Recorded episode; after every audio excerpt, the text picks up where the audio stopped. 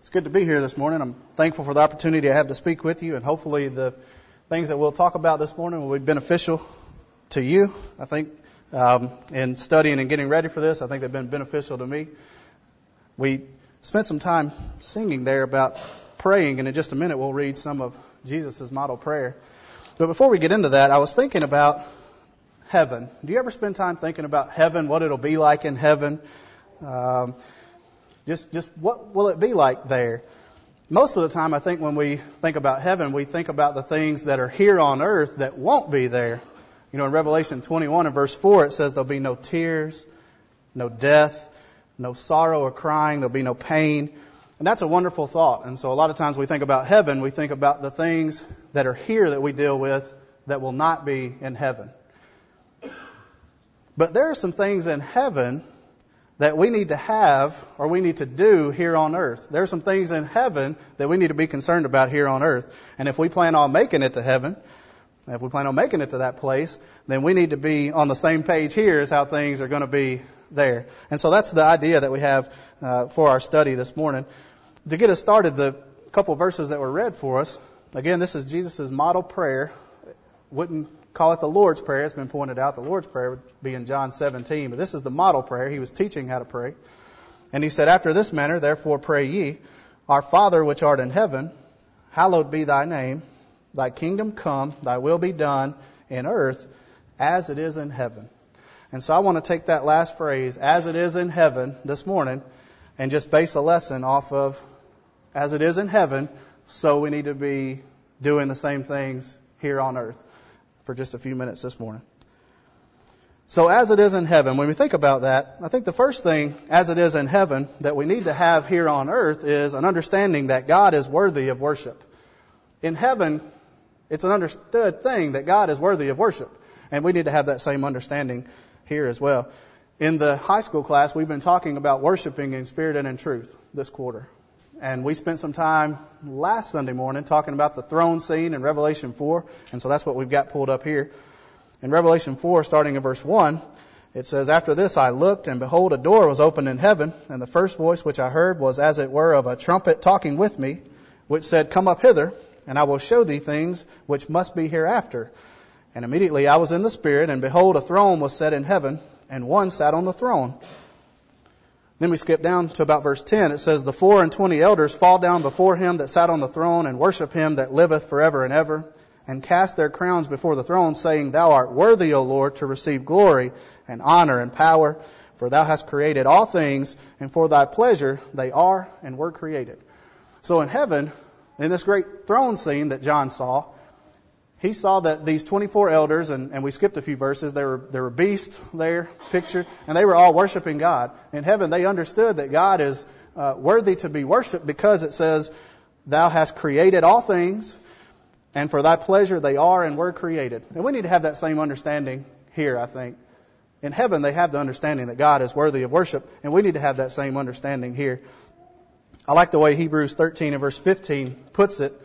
The Hebrew writer said, By him, therefore, let us offer the sacrifice of praise to God continually, that is, the fruit of our lips, giving thanks to his name. So I looked up the word sacrifice here, and it's, it's some of the same, one of the same words that's used talking about sacrificing animals in the Old Testament. So they made physical sacrifices of animals. Well, here we offer the sacrifice of praise. I mean, it's an act of worship, praising God, and He's worthy of that. He's worthy of our sacrifice of praise to Him continually. That is the fruit of our lips, giving thanks to His name. Psalm 122 verse 1 says, I was glad when they said unto me, let us go into the house of the Lord. Can you say that this morning? Can you say I was glad when they said unto me, let us go into the house of the Lord? Or is it, well, I had to be drug into the house of the Lord this morning. I went, but I didn't really want to this morning.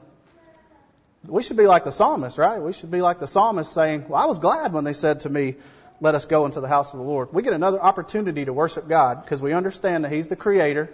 He's the all-powerful God of heaven. We get another opportunity, not we have to, we get to worship Him. And what a blessing that is when we realize all that He's done for us. We should look forward to the times that we get to come and worship God. Is something that we should enjoy doing. Uh, the point I was trying to make to our high school class, talking about worshiping in spirit and in truth, was that if we don't enjoy, if we don't look forward to worshiping God in spirit and in truth here, we're not going to get the opportunity to worship God in spirit in heaven. Right? We're not going to get that opportunity. If it's something that's just, uh, you know, it's something that we just grin and bear here, we're not going to get the opportunity to worship there. We should be like the psalmist. I was glad when they said unto me, Let us go into the house of the Lord. So the first thing, I think, as it is in heaven, that we need to have here on earth is an understanding that God is worthy of worship and we should want to worship Him. We should have that desire just like they do in heaven because that's what we're going to do there. We're going to worship Him forever, forevermore, praising Him. The second thing, as it is in heaven, that I think we need to understand and know here on earth is that sin is hated in heaven. Sin is hated in heaven. Not that it's just dealt with, uh, not that you know it's not the favorite thing, but we just kind of we just kind of deal with it. No, sin is hated in heaven. I think that there's some people that talk so much about God's love that they'd be surprised if you told them that God hates some things. Recently, as you know, we we studied. Greg gave us a series of lessons on each one of these things in Proverbs six, and so we're not going to tear it down and go through every single one. But in Proverbs six, verses 16 beginning, it said, These six things doth the Lord hate. Yea, seven are an abomination unto him. A proud look, a lying tongue, and hands that shed innocent blood, and heart that deviseth wicked imaginations, feet that be swift in running to mischief, a false witness that speaketh lies, and he that soweth discord among the brethren. So there's some things that God hates. And God does hate. And people say, well, hate's a strong word. It is a strong word. God uh, does not want to be any part of sin. And so if we're going to be like God in heaven, if we're going to be as it is in heaven, we've got to have hate for sin as well. Because um, God hates sin. Unfortunately, some of these things are common in today's world. But we've got to hate these things. In Isaiah 1, verses 14 and 15, God, through the prophet Isaiah, was talking to his people. And they had sin in their lives, and so they were still trying to worship God and go through those motions, but they weren't living like God wanted them to live. And so Isaiah says in verse 14, Your new moons and your appointed feasts, my soul hateth. So this is God, through the prophet Isaiah saying that. It says, my, my soul hateth those things. They are a trouble unto me. I am weary to bear them. And when you spread forth your hands, I will hide mine eyes from you. Yea, when you make many prayers, I will not hear. Your hands are full of blood. And so God here through the prophet Isaiah was telling his people, if you're involved in all this sin, then I'm not going to accept your worship. I don't want anything to do with that.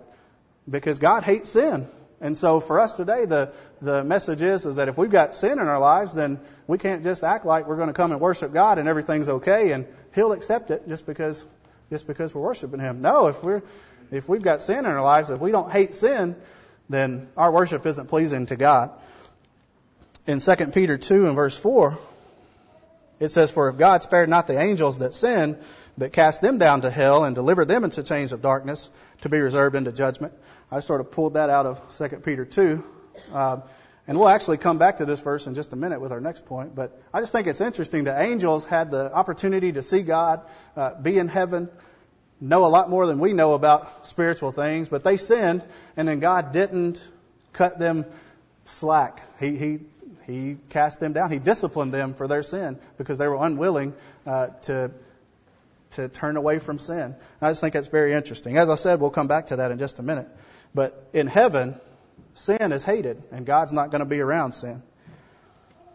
Psalm 119 and verse 104 says, Through thy precepts I get understanding, therefore I hate every false way. So it's one thing just to say, well, I hate sin in general. So if there's sin out here, I hate that. I don't want to be a part of that. But I think we need to bring it a little closer to home and say we have to hate sin in our own lives. So when I sin and I do something wrong, I've got to hate that so much that I want to repent and change it. You know, Paul wrote that godly sorrow uh, produces repentance. So I've got to be not just sorry I got caught or sorry I did something that somebody found out about. I've got to be sorrowful that I've got sin in my life because God hates sin. I have to hate it enough, as we said, to be willing to repent and to work on ridding my life of sin. I've got to hate it that much. And again, so we said hate's a strong word. We need to hate sin like God hates sin. If we want to be in heaven with God, we've got to hate sin. So the third point I think that we need to talk about is that as it is in heaven, God's authority is respected. God's authority is respected in heaven. I, a few years ago, worked with a fellow that uh, we had religious conversations uh, from time to time. And we were talking about the fact that I like sports. He knew I liked sports. I would watch football or, or basketball or whatever it is. And I remember us having the conversation, and he was telling me that he doesn't watch sports because he spends the majority of his time reading and studying the Bible. And I thought, well, that's that's a good thing. I'm, I would never say that that's not a good thing. I think it is. And so the Super Bowl was coming up, and he had asked me, was I going to watch it? And I said, well, I'll be at church on Sunday evening, but I may catch, you know, the second half of the game after I get home. And I remember as time got closer, he, he said, yeah, my, where I go to church, they're going to have a, they're going to have a cookout and they're going to put the Super Bowl projected on the side of the building or something. And that's what their get together is going to be. And I remember thinking, now two weeks ago you were just getting on to me and, and now your, your church is, you know, so-called church is doing that. So I asked him, said, well, where do you have authority to do something like that? And I remember, I'll never forget, he said, what's authority? What do you mean? He had no idea what I was talking about. He had no clue what I was talking about. And it's sad that some churches never even talk about authority that they have uh, to do or practice anything. It's, it's not even discussed. But in heaven, God's authority is respected. I said we wanted to go back to that 2 Peter 2 verse 4 verse. We just read that.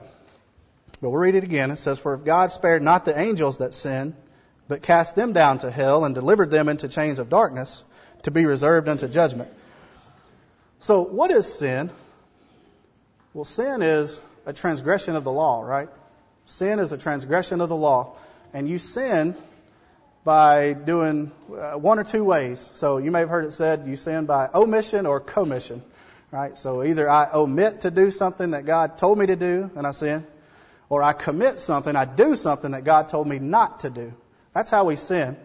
What's interesting is, is when Peter here is talking about these angels, so we don't know what law was given to angels, but whatever law was given to angels, there was some things laid out for them to do, and they either did something that God said not to do, or they didn't do something that God said to do, and so they sinned. Uh, there was a law given to them. Could we say it this way? They did not respect God's authority. They did not respect the authority of God in heaven, and so they sinned, and so they were cast down to hell. They were, they were kicked out of heaven, I guess, if you will. Because God's authority is going to be respected in heaven.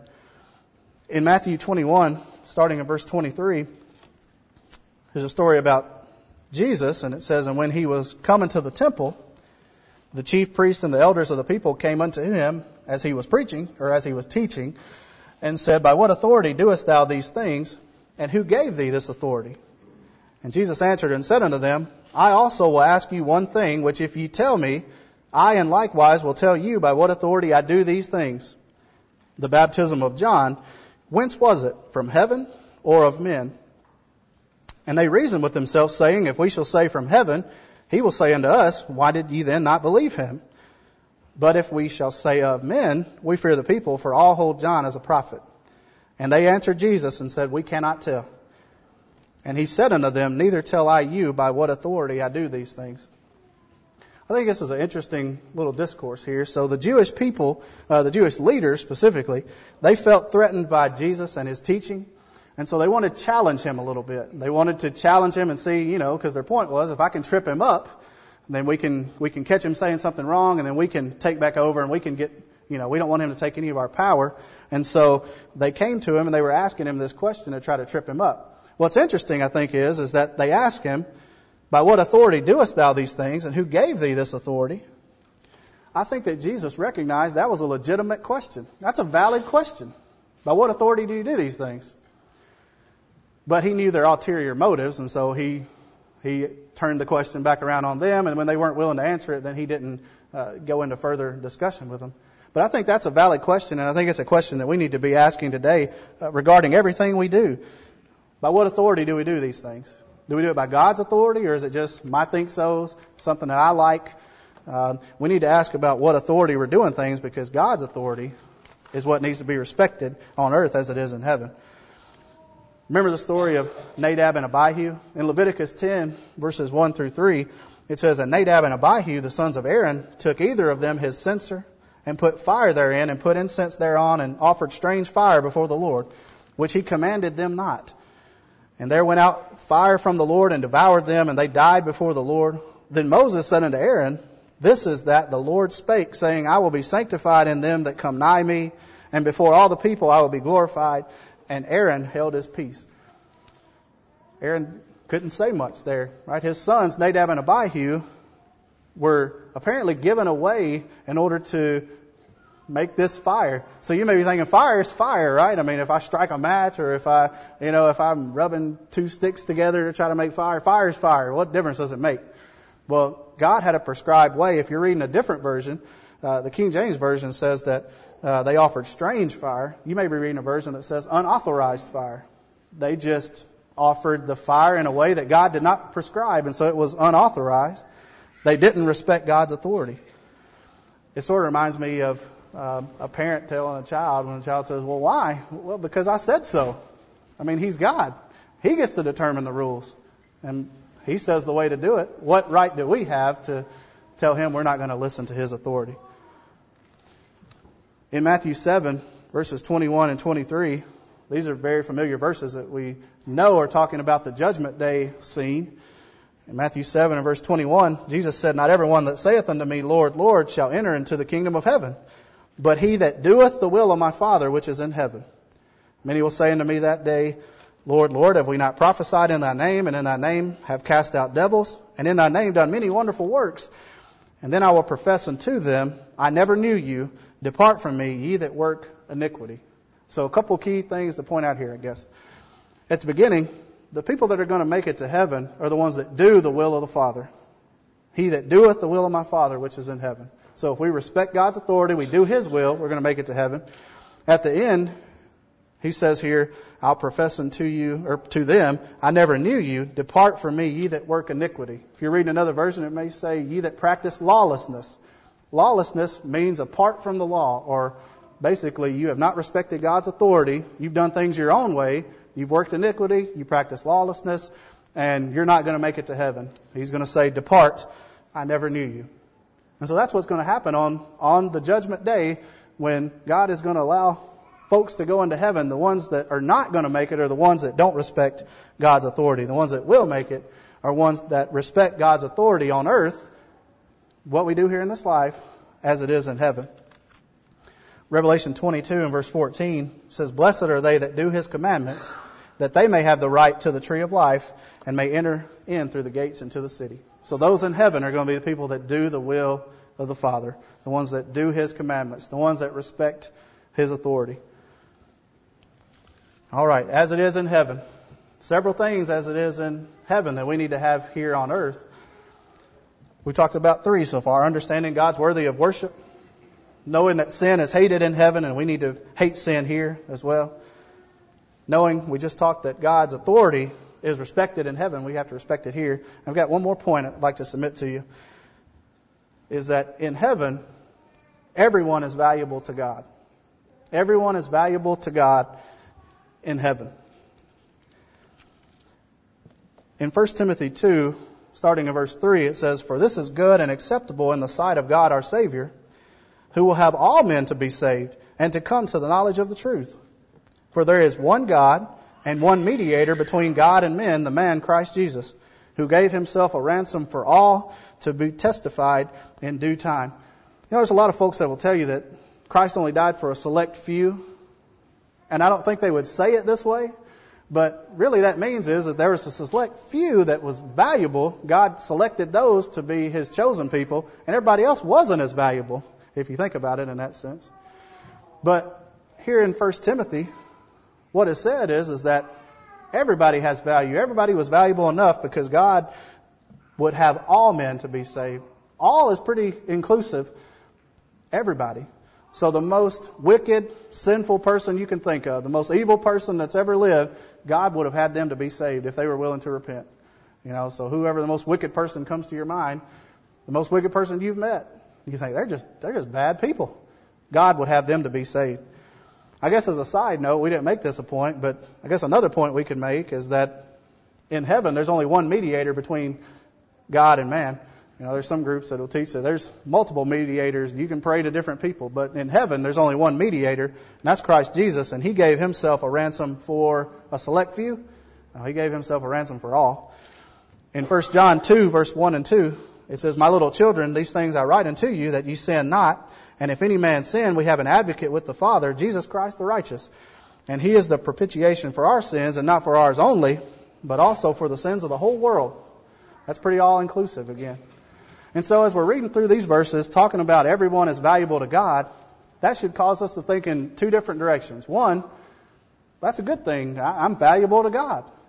It doesn't matter, you know, who I am, where I come from. If I'm willing to obey God, I'm valuable to Him. Christ died for me and just like everybody else. But the other direction we should think is, is that all are valuable to God, so we need to be willing to teach all, not just a select few. You know, there's some folks that we prejudge and say, they're not going to care if we teach them. I know him. I've known him his whole life.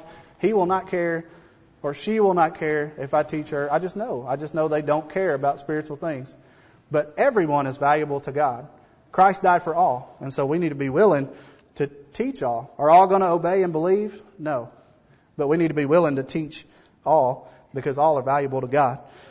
I know you know that 2 Peter 3 verse 9 is very familiar, and it says, The Lord is not slack concerning his promise, as some men count slackness, but is long suffering to usward, not willing that any should perish, but that all should come to repentance. Again, the same, the same theme is that all are valuable to God, and he would have all to come to repentance.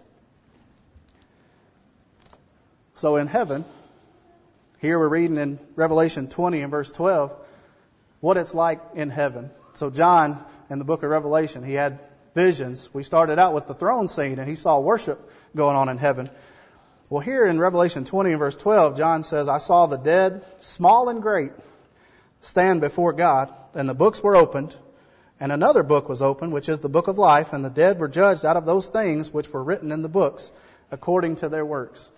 I just want to focus on the small and great being in heaven. You know, do you feel small or do you feel great? Well, sometimes I think I just, I'm, I feel pretty small. I don't think I'm that important and valuable. You know, if something happens in my life, the people that are in power in this world are not going to have a clue. They don't even know who I am, don't know what I do at all. But I'm valuable to God. And we each are valuable to God. Everybody is. And so whether you're a great person in our minds, the small and the great are going to be in heaven if they're obedient to God. And so I think that's something that should give us comfort. Even though we may think we're of little value compared to others, we're valuable to God. The small and great will be there. All right, so in heaven, we mentioned four things. We mentioned that, right? It's understood that God's worthy of worship. And so that's what we've come here to do this morning. Hopefully, we've done that in the right way. In heaven, we got to recognize that sin is hated, not just in everybody else's life, but in my own life. When it, when it pops up and there's sin there, I've got to hate that, and I've got to try to rid my life of that. We've got to recognize that God's authority has to be respected because it is in heaven. If we don't respect it here, we're not going to be able to make it to heaven. And lastly, we talked about the fact that everybody is valuable to God. Right, so hopefully we've got something out of the lesson this morning. I appreciate your attention. We need to be doing things on earth here as they are in heaven so that we can look forward to, as we began the lesson saying, we can look forward to the things that we have to deal with here that are not going to be in heaven, like tears, pain, death, sorrow. We won't have to deal with those things in heaven. But in order to get there, we've got to do some of the things and more. We've got to do some of the things that we talked about here on earth as they are in heaven. We've got to do things in God's way. If you're here this morning and you have not obeyed the gospel, you have a wonderful opportunity to do that. What better time can you do that other than right now? You have to hear the word, believe it, repent of your sins, confess your faith in Christ, and you have to be baptized for the remission of your sins. That's God's plan. So we need to respect His authority in that way. And if you haven't done it, submit to His will, and you can be saved. If you have done that and you've fallen away, we'd be happy to pray for you and with you. If you have a need, we'd ask you to come forward while we stand and sing.